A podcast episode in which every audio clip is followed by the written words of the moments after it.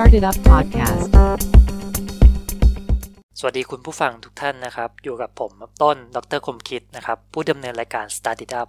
รายการที่ให้ความรู้เกี่ยวกับเรื่องราวธุรกิจสตาร์ทอัพและแนวทางการเป็นผู้ประกอบการออนไลน์ EP ที่ 1 ที่ผ่านมานะครับ ผมก็ได้พูดถึงเกี่ยวกับ Airbnb ซึ่งเป็นสตาร์ทอัพที่เข้ามาเขย่าวงการธุรกิจที่พักหรือว่าธุรกิจโรงแรมทั่วโลกนะครับ โดยการ disrupt ทำให้คนธรรมดา ที่ไม่ได้เป็นเจ้าของโรงแรม guest house หรือว่าอสังหาที่สามารถปล่อยเช่าได้นะครับ สามารถมีช่องทางในการสร้างรายได้เพิ่มขึ้น โดยการนำที่พักของตัวเองนี่แหละ มาปล่อยเช่าหรือแบ่งปันให้กับนักท่องเที่ยวทั่วโลกนะครับ ธุรกิจนี้มัน disrupt วงการโรงแรมไปอย่างสิ้นเชิงนะครับ ซึ่งแต่ก่อนถ้าเรานึกถึงการจองโรงแรมออนไลน์เนี่ยเราจะนึกถึงพวก Agoda หรือ Booking.com ใช่ไหมครับ ซึ่งพวก Agoda หรือ Booking.com เนี่ยมันจะเป็นการที่ไปดีล กับโรงแรมต่างๆ หรือที่พักต่างๆนะครับ เข้ามาสู่ในแพลตฟอร์ม แล้วก็ทำการลดราคานะครับ หรือว่า lead user เข้ามาในแพลตฟอร์มให้ให้เข้ามาใช้จองโรงแรมผ่านพวกเว็บไซต์ Agoda นั่นแหละครับทำให้ตัวธุรกิจเนี่ยมี bargaining หรืออำนาจต่อรองในการไปลดราคา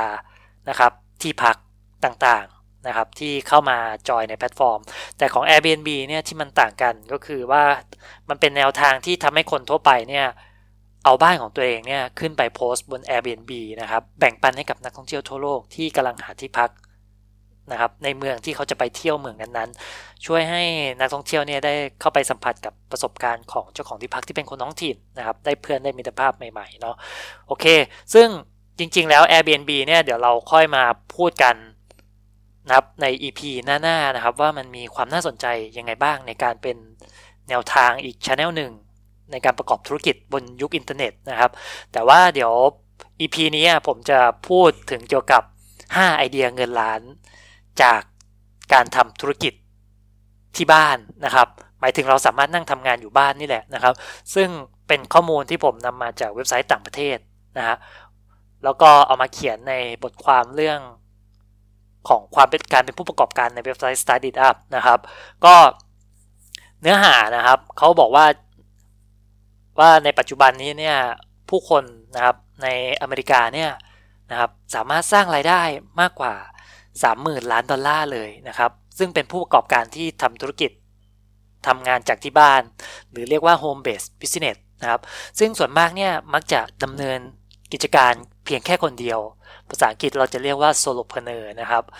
ซึ่งมันก็ไม่ง่ายนะครับที่จะสร้างธุรกิจรูปแบบนี้ขึ้นมาให้ประสบความสำเร็จ แต่ว่าแนวทางที่เราจะพูดใน EP ที่ 2 นี้นะครับ ก็จะแสดงให้เห็นถึงความเป็นไปได้ ว่าความสำเร็จในการทำธุรกิจที่แท้จริงเนี่ยมันเกิดจากอะไรนะครับ ก็ผลจากการสำรวจนะครับพบว่าผู้ประกอบการประมาณ 2 0 0แสนรายนี้เนี่ยมียอดขายประมาณ 5 0 0แสนถึง 9 9 9 9 9 9 เหรียญนนะครับ แล้วก็อีก กว่า 4 0 0แสนรายนะครับ มียอดขายอยู่ในช่วง 2 5 0 0 0นะครับ ถึง 4 9 0 0 0นะครับ เหรียญต่อปีสำหรับใครก็ตามนะครับที่ต้องการทำธุรกิจทำงานที่บ้านนะครับ มันก็คือทำธุรกิจเหมือนกันนั่นแหละ เพียงแต่ว่าเราไม่ได้มีพนักงานหลายคนมาคอยช่วย run ธุรกิจนะครับ แต่เป็นคุณคนเดียวที่เป็นเจ้าของแล้วก็เป็นคนทำทุกอย่างนะครับ โดยพื้นฐานแล้วเนี่ยทุกอย่างมันก็ยังคงเหมือนเดิม นะครับแม้กระทั่งปัจจัยที่จะทำให้ธุรกิจประสบความสำเร็จ ดังนั้นถ้าใครที่ต้องการที่จะเป็น solopreneur นะครับ นั่นหมายถึงคุณคือเจ้าของธุรกิจ แล้วก็ใช้บ้านของคุณเนี่ยเป็นออฟฟิศได้ โดยที่คุณไม่จำเป็นที่จะต้องไปเปิดบริษัทใหญ่โตอะไรนะครับ 5 แนวทางต่อไปนี้นะครับจะช่วยยกระดับทักษะของคุณนะครับ หรือสถานการณ์ในปัจจุบันเนี่ยเพื่อให้คุณสามารถมีธุรกิจที่สามารถทำงานจากที่บ้านได้นะครับ ซึ่ง ก็จะมีหลากหลายไอเดียเลยที่จะทำให้คนทั่วไปเนี่ยนะครับ ที่อยากเริ่มต้นธุรกิจ โดยทำงานจากที่บ้านเนี่ยสามารถเริ่มต้นได้นะครับ เดี๋ยวเรามาดูข้อแรกกันก่อนเลยนะครับ ว่ามีแนวคิดอะไรบ้างนะครับ หรือว่ามีแนวทางอะไรบ้าง แนวทางแรกนะครับก็คือ 1 การคิดผลิตภัณฑ์หรือ Product ที่ช่วยแก้ปัญหาที่คุณประสบในชีวิตประจำวันนะครับ อันนี้ผมยกเรื่องราวของแคทเธอรีนครูกมานะครับ ซึ่งผู้หญิงคนนี้ ประสบปัญหาปวดหลังจากการนั่งทำงานในออฟฟิศนานๆนะครับ แล้วก็เธอไม่สามารถหาตัวผลิตภัณฑ์ที่จะช่วยแก้อาการปวดหลังได้เลยในตลาดนะครับ ไม่มีตัวเลือกดีๆเลย ดังนั้นผู้หญิงคนนี้จึงเริ่มต้นสร้างโปรโตไทป์ขึ้นมาเป็นสายรัดพยุงหลังนะครับ โดยเธอไปติดต่อขอความช่วยเหลือจากนักออกแบบในอุตสาหกรรมนะครับ แล้วก็ตัวโปรโตไทป์ตัวเนี้ยยังไม่ได้ผลิตขึ้นมาขายออกจริง ๆนะครับเเธอต้องการพิสูจน์ไอเดียก่อน โดยการนำโปรโตไทป์เนี่ยไประดมทุนจากผู้คนใน Kickstarter นะครับ ซึ่งเป็นเว็บไซต์ระดมทุนชื่อดังนะครับ ก็โปรเจกต์ตัวนี้เนี่ยมีคนสนใจนะครับ แล้วก็มีคนเป็นแบ็กเกอร์ให้เงินนะครับ มาทำโครงการนี้ให้สำเร็จนะครับ ก็ได้เงินมา 1.2 ล้านเหรียญนนะครับ ไม่น่าเชื่อเลยนะครับ ก็ปัจจุบันนะครับ เธอก็ยังทำธุรกิจตัวนี้อยู่นะครับ ในชื่อว่า getbetterback.com อ่าสามารถเข้าไปดูได้นะครับ จะมีตัวผลิตภัณฑ์ที่เป็นตัวช่วยพยุงหลังนะครับ ไม่ให้เรานั่งหลังโกงนะครับ แล้วก็ทำให้ปวดหลังจากการทำงานนะครับ โอเค ซึ่งอันเนี้ยเป็นอีกหนึ่งตัวอย่างที่ดีนะครับ ในการพิสูจน์ไอเดียธุรกิจ โดยเริ่มต้นจากปัญหาของตัวเองเนาะ ซึ่งเธอก็ลองทดสอบกับตัวเองดูนะครับ แล้วก็คิดผลิตภัณฑ์ขึ้นมานะครับ ไปต่อกันที่อีกคนหนึ่งนะครับ เคลลี่เลสเตอร์นะครับคุณแม่ลูกสามนะครับก็ผู้หญิงคนนี้นะครับประสบปัญหาเช่นเดียวกันนะครับคือเลสเตอร์เนี่ยต้องการอะไรสักอย่างที่ง่ายและรวดเร็วสำหรับแพ็คอาหารกลางวันให้กับลูกๆของเธอนะครับซึ่งเจ้า Tupperware ที่ใช้กันอยู่ทั่วไปเนี่ยมันไม่ตอบโจทย์นะครับเพราะว่ามันต้องแบ่งอาหารใส่กล่องหลายกล่องมากเลยนะครับแต่ว่าสิ่งที่เธอค้นพบก็คือกล่องเบนโตะนะครับก็กล่อง อาหารญี่ปุ่นนั่นแหละที่มันจะมีช่องหลาย ๆ ช่องอยู่ข้างในเนาะโอเค โดยความหลงไหลในเจ้ากล่องเบนโตะของเลสเตอร์เนี่ยก็ทำให้เธอเนี่ย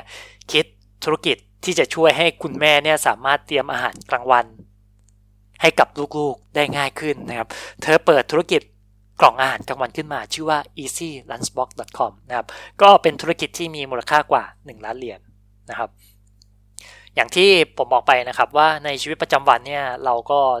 ประสบปัญหาต่างๆ ที่ถาโถมเข้ามานะครับ ถ้าเราเปิดหูเปิดตานะครับ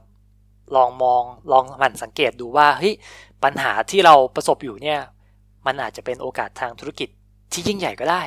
นะครับ มันสามารถเป็นแรงบันดาลใจให้กับเราได้ทุกเมื่อนะครับ ซึ่งธุรกิจที่ประสบความสำเร็จจำนวนมากนะครับ ก็มักจะเกิดเกิดจากปัญหาที่ผู้ก่อตั้งเนี่ยประสบพบเจอเอง แล้วก็อยากสร้างอะไรสักอย่างหนึ่ง ที่จะมาช่วยแก้โจทย์ หรือแก้ไขปัญหาเหล่านั้นเนี่ยให้กับพวกเขานะครับโอเคนะครับ ถัดมาก็คือแนวทางที่2นะครับ เข้าใจนิชและสร้างร้านค้าออนไลน์ของคุณนะครับ มีคำพูดคำพูดหนึ่งนะครับ จากผู้ประกอบการรุ่นเยาว์นะครับ ว่าคุณมีข้อมูลเชิงลึกไหมว่าสินค้าตัวไหนที่ผู้คนกำลังมองหาอยู่ ถ้าคุณตอบคำถามนี้ได้อะให้คุณเริ่มทำธุรกิจได้เลยนะครับ เจ้าของประโยคนี้ก็มาจากอเลนวอตันนะครับ ซึ่งวอร์ตันเนี่ยเคยเป็นลูกจ้างในร้านขายกล้องวงจรปิดแห่งหนึ่งนะครับ เวลาที่ลูกค้าเดินเหยียบร้านเข้ามาเนี่ยเขาจะรู้เลยว่าลูกค้าที่เดินเข้ามาเนี่ยต้องการอะไรนะครับประสบการณ์นี้เนี่ยทำให้วอตันเนี่ยมีข้อมูลเชิงลึกในการหยิบจับสินค้าจากคลังสินค้าที่ถูกใจนะครับ ถูกใจลูกค้าอ่าในตอนนั้นเองนะครับ เด็กหนุ่มคนนี้เนี่ยมีเงินเก็บอยู่ประมาณ 1,000 เหรียญนนะครับ ก็ตีไปสัก 30,000 กว่าบาทนะครับ ก็เขาตัดสินใจเปิดร้านขายกล้องวงจรปิดขึ้นบนโลกออนไลน์นะครับ โดยใช้เว็บไซต์ชื่อว่า spyguyssecurity.com อ่าวอตันแนะนำว่าด้วยความรู้ที่คุณมีเกี่ยวกับนิชคุณจะเข้าใจว่าลูกค้ากำลังมองหาอะไร และนั่นคือโอกาสที่คุณจะเปิดร้านค้าออนไลน์ขึ้นมา เพื่อขายของให้กับคนเหล่านั้นได้นะครับ ก็ตลาดนิชก็คือตลาดที่มันเฉพาะเจาะจงนะครับ ไม่ใช่ตลาดแมสนะครับ ซึ่งการที่เราเข้าใจนิชดีมากๆเหล่านี้เนี่ยแน่นอนว่าการที่ตลาดกลุ่มเล็กนะครับ เราสามารถที่จะทำการสื่อสารออกไปได้ง่ายนะครับ ไม่ต้องลงทุนโฆษณาเยอะเพื่อกระจายการรับรู้สินค้าหรือบริการเนี่ยไปสู่คนหมู่มากเหมือน mass product นะครับ ซึ่งวอตันนะครับ เขาแนะนำว่า ถ้าคุณมีความรู้ทางด้านเกี่ยวกับไอทีนี้เนี่ย คุณจะ save cost ได้อย่างมหาศาลเลยนะครับ โดยการเริ่มต้นทำเว็บไซต์เอง โดยใช้ WordPress กับ WooCommerce มาทำเป็นระบบช้อปปิ้งการ์ดนะครับ หรือว่าถ้าไม่มีความรู้เลยนี้เนี่ย ก็ไปจ้างเอาซอร์สก็ได้ ก็เป็นอีกทางเลือกหนึ่ง เช่นเดียวกันนะครับ ซึ่งราคาก็ไม่ได้แพงมากเนาะ ถ้าดูจากการข้อมูลการสำรวจสัมมโนประชากรในอเมริกานะครับ คุณจะไม่แปลกใจเลยว่าทำไมธุรกิจขนาดใหญ่จำนวนมาก มัก ดำเนินการโดยผู้ประกอบการที่ประสบความสำเร็จในแวดวงขาปลีกอันนี้ก็เป็นตัวอย่างหนึ่งนะครับของวอลตันที่เป็นลูกจ้างแล้วก็เห็นว่าสินค้าตัวไหนขายดีนะครับรู้ว่าลูกค้าซื้ออยากซื้ออะไรอยากได้อะไรนะครับก็จัดขึ้นมาให้ โดยการสร้างเว็บไซต์ส่วนตัวขึ้นมา แล้วก็นำเสนอขายสินค้าเหล่านั้น มาต่อที่แนวทางที่ 3 นะครับ ขายทักษะของคุณผ่านเทคโนโลยี เป็นไงบ้างครับข้อนี้ ไม่งงใช่ไหมครับ ก็คือ ในทักษะที่เรามีนี้เนี่ยนะครับ คือทักษะในโลกออนไลน์นะครับ เราไปทำงานนู่นนี่นั่น เรามี skill นู่นนี่นั่นนะครับ แต่ว่าด้วยความก้าวหน้าของเทคโนโลยีนี้เนี่ย มันช่วยให้เราสามารถเข้าถึงกลุ่มเป้าหมายได้มากขึ้นกว่าเดิม และก็ไม่ถูกจำกัดด้วยเวลาและจำนวนลูกค้าด้วย อ่า แดนมิเชลิสกี้นะครับ เป็นครูฝึกส่วนตัวฟิตเนสนะครับ คนคนนี้เนี่ยนะครับ ขยายธุรกิจนะครับ โดยการทำเป็นเซตการฝึกส่วนตัว ไว้ให้ผู้คนเนี่ยสามารถเทรนตัวเองฝึกฝนตัวเองอยู่ที่บ้านได้อ่าหลังจากนั้นแล้วนี้เนี่ยเขาก็ต่อยอดด้วยการทำแฟรนไชส์นะครับ โดย นอกจากมีแฟรนไชส์แล้วนี้เนี่ยก็มีการสร้างซอฟต์แวร์ขึ้นมานะครับ เพื่อช่วยให้การฝึกสอนฟิตเนสนี้เนี่ยสามารถทำได้โดยอัตโนมัติ อีกเคสหนึ่งนะครับ ก็คือใช้โทรศัพท์มือถือนะครับราเชลคาร์ลับสกี้นะครับ ผู้หญิงคนนี้คิดธุรกิจพี่เลี้ยงเด็กนะครับ ซึ่งปัจจุบันแล้วนี้เนี่ยเธอมีเครือข่ายพี่เลี้ยงเด็กกว่า 1,500 คน ซึ่งในตอนแรกนี้เนี่ยคาร์ลฟสกี้เนี่ยเริ่มต้นธุรกิจนี้เพียงลำพัง เธอเสนอบริการพี่เลี้ยงเด็กนะครับให้กับแขกที่มาพักโรงแรมย่านฟินิกส์ก็คือพ่อแม่อยากออกไปเที่ยว โดยที่ไม่อยากหอบลูกๆไปด้วยนะครับ ผู้หญิงคนนี้เห็นโอกาสนะครับของแขกที่มาพักโรงแรม ก็เลยคิดไอเดียธุรกิจนี้ขึ้นมา เพื่อหารายได้พิเศษอ่าต่อจากคาร์ลฟสกี้นะครับก็มีในแง่ของการทำสินค้านะครับอลิเซียเชฟเฟอร์นะครับ ขยายธุรกิจผ้าโพกหัวของเธอนะครับ จากเดิมที่มีฐานลูกค้าแค่ในลิเวอร์มอร์รัฐแคลิฟอร์เนียนะครับ ไปเป็นลูกค้าเป็นล้านล้านคนบนโลกออนไลน์ เธอสามารถขยายกิจการผ้าโพกหัวได้ยังไงนะครับหนึ่งก็คือสร้างเว็บไซต์ของตัวเองขึ้นมานะครับสองก็คือไปฝากขายบนแพลตฟอร์มขายของ handmade ยอดนิยมอย่าง Etsy นะครับใครยังไม่รู้จัก Etsy ลองพิมพ์เข้าไปดู etsy.com นะครับเป็นแพลตฟอร์มที่รวบรวมสินค้า handmade น่าจะ ใหญ่เป็นอันดับต้นๆของโลกเลยนะครับ มีหลายสิ่งหลายอย่างมาก เคสมือถือ แก้วทำมือ เสื้อตัดแบบ handmade นู่นนี่นั่นนะครับ ลองไปดู ก็ซึ่งทั้งสองแหล่งนี้เนี่ยรวมกันสร้างยอดขายให้กับเธอได้เกือบ 1 ล้านเหรียญนะครับ แนวทางที่ 3 นี้เนี่ยมันแสดงให้เห็นว่าถ้าคุณมีทักษะไม่ว่าจะอยู่ในอุตสาหกรรมใดก็ตามนะครับ เทคโนโลยีของคุณนี้เนี่ยสามารถช่วยให้คุณขยายฐานลูกค้าได้แบบไม่รู้จบนะครับ ก็คือมีทักษะออฟไลน์อยู่แล้ว แล้วก็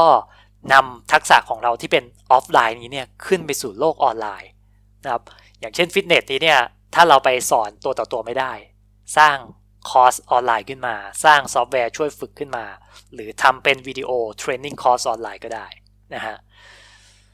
มาดูแนวทางที่ 4 นะครับ สร้างคอร์สเรียนออนไลน์ อันนี้ฮิตมากในปัจจุบันนะครับ ถ้าคุณรู้จักพวก Udemy Skillshare ใช่ไหมอ่าในไทยก็มีหลายเจ้านะครับ หลักๆก็จะเป็นพวก Skillden นะครับ ก็ถ้าคุณมีทักษะในการสอนผู้อื่นนะครับ อันนี้คือแนวทางหนึ่งที่คุณสามารถทำธุรกิจคอร์สเรียนออนไลน์ได้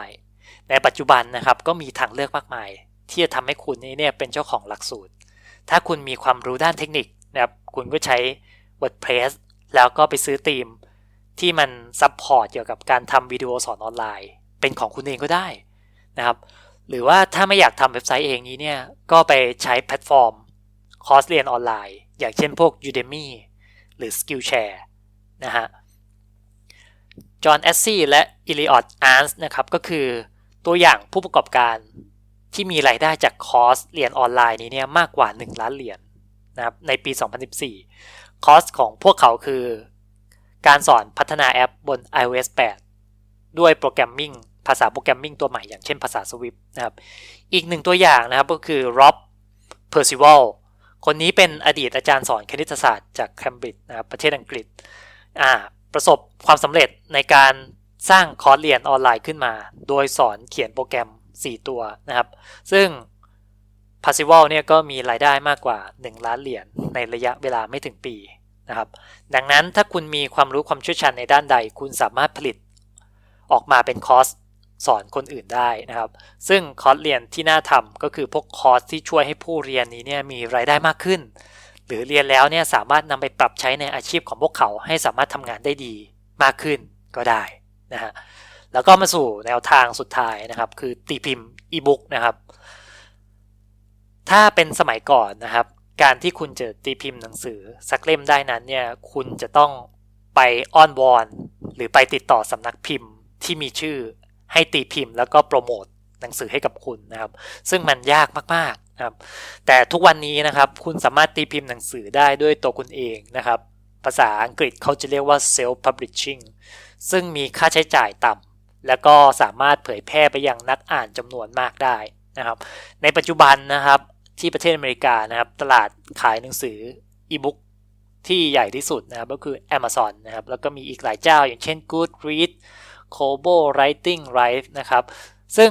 เหล่านี้เนี่ยเป็นแพลตฟอร์มที่เปิดโอกาสให้ผู้คนที่เนี่ยสามารถตีพิมพ์อีบุ๊กและก็สื่อสารกับกลุ่มผู้อ่านได้นะครับ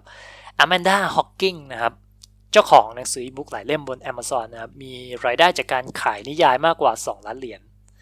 โดยก่อนที่เธอจะมาเลือกช่องทางออนไลน์นั้นนะ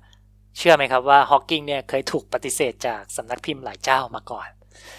อ่าอีกหนึ่งตัวอย่างก็คือ Guy Kawasaki นะครับ Guy Kawasaki นี่เคยเป็นอดีต evangelist ให้กับ Apple นะครับแล้วก็ปัจจุบันนี้เนี่ยรู้สึกว่าจะมาทำสตาร์ทอัพที่ชื่อว่า Canva นะครับ เป็นสตาร์ทอัพที่ช่วยในการออกแบบต่างๆนะครับ ไม่ว่าจะเป็นสื่อสิ่งพิมพ์ โฆษณา Facebook การออกแบบปกหนังสืออะไรก็ตามที่มันเกี่ยวข้องกับการออกแบบนะครับ ลองไปดูที่ canva.com นะครับ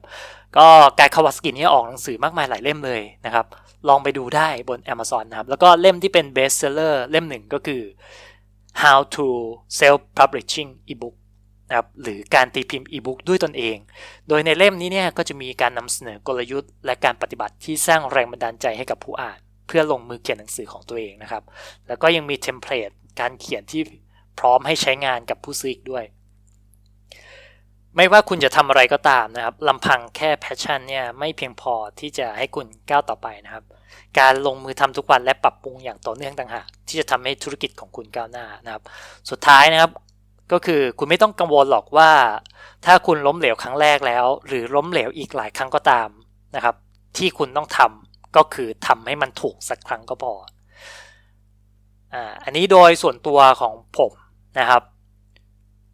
จากไอเดียทั้ง 5 ที่กล่าวมานี้เนี่ยในประเทศไทยต่างๆ นี้เนี่ยก็มีแพลตฟอร์มที่เกิดขึ้นจากธุรกิจสตาร์ทอัพนะครับที่ช่วยให้คุณสามารถเริ่มต้นการเป็น solopreneur ได้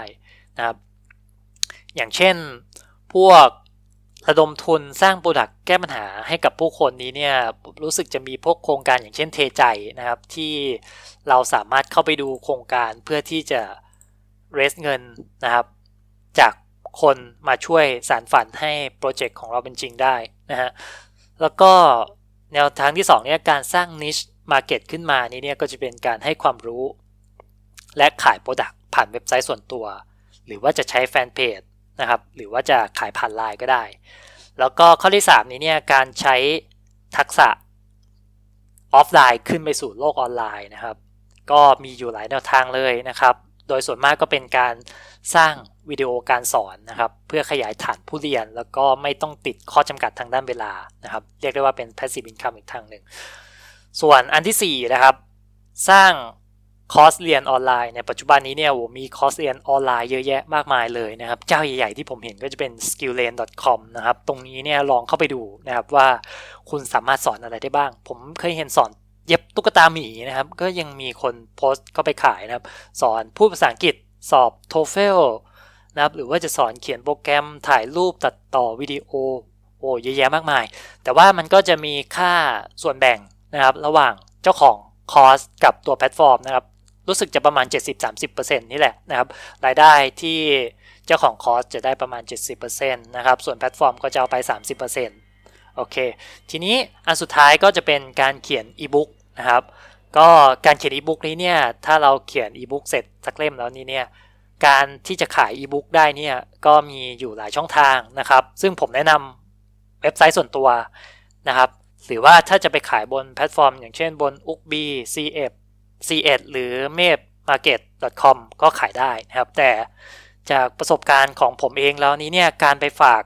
แพลตฟอร์มเหล่านั้นขายนี้เนี่ยจะยากนิดหนึ่งตรงที่เขาไม่ได้เชียร์ตัวอีบุ๊กของเรานะครับ เพื่อกระตุ้นให้เกิดยอดขายนะครับ การขายบนเว็บไซต์ส่วนตัวนี้เนี่ยมีข้อดีหลายอย่างเลยก็คืออย่างแรกเราเผยแพร่บทความฟรีให้คนรู้จักเราก่อน เวลาเขาเข้ามาเว็บไซต์ของเราเขาได้สัมผัสกับงานเขียนของเรา ข้อมูลต่างๆ ที่เราให้ความรู้เข้าไปนะครับ ตรงเนี้ยทำให้ audience หรือว่าผู้อ่านที่เข้ามานี้เนี่ยรู้สึก trust ในตัวของ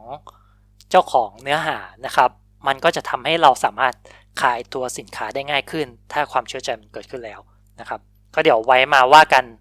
ใน episode ในอนาคตนะครับ เกี่ยวกับพวก self-publishing นะครับ ซึ่งผมก็มีประสบการณ์อยู่ โอเค สุดท้ายเลยนะครับ แพลตฟอร์มต่างๆ ที่ว่ามาเหล่านี้เนี่ยในปัจจุบันเนี่ยมันก็อำนวยความสะดวกนะครับสร้างความเป็นไปได้ที่คุณจะสามารถกลายเป็น solopreneur ได้ไม่ยากนะครับขอแค่เราไปศึกษาความต้องการของตลาดนะครับรู้ว่าตลาดต้องการอะไร คนประสบปัญหาอะไรนะครับ แล้วมาพิจารณากับทักษะของตัวคุณเองดูนะครับ ว่ามัน match กับปัญหาที่ผู้คนประสบอยู่หรือไม่นะครับ product ที่คุณจะสร้างขึ้นมา และสิ่งสำคัญที่สุดเลยก็คือการลงมือทำเพื่อให้ธุรกิจของคุณสามารถเกิดขึ้นได้จริงครับโอเคครับ EP นี้ก็มีเพียงเท่านี้นะครับ ติดตามรับฟังกันยังไงแล้วเนี่ยมีคอมเมนต์อะไรต่างๆ ก็สามารถเข้ามาพูดคุยกันได้ที่แฟนเพจ Start It Up นะครับ โอเคครับสำหรับวันนี้มีเพียงเท่านี้สวัสดีครับ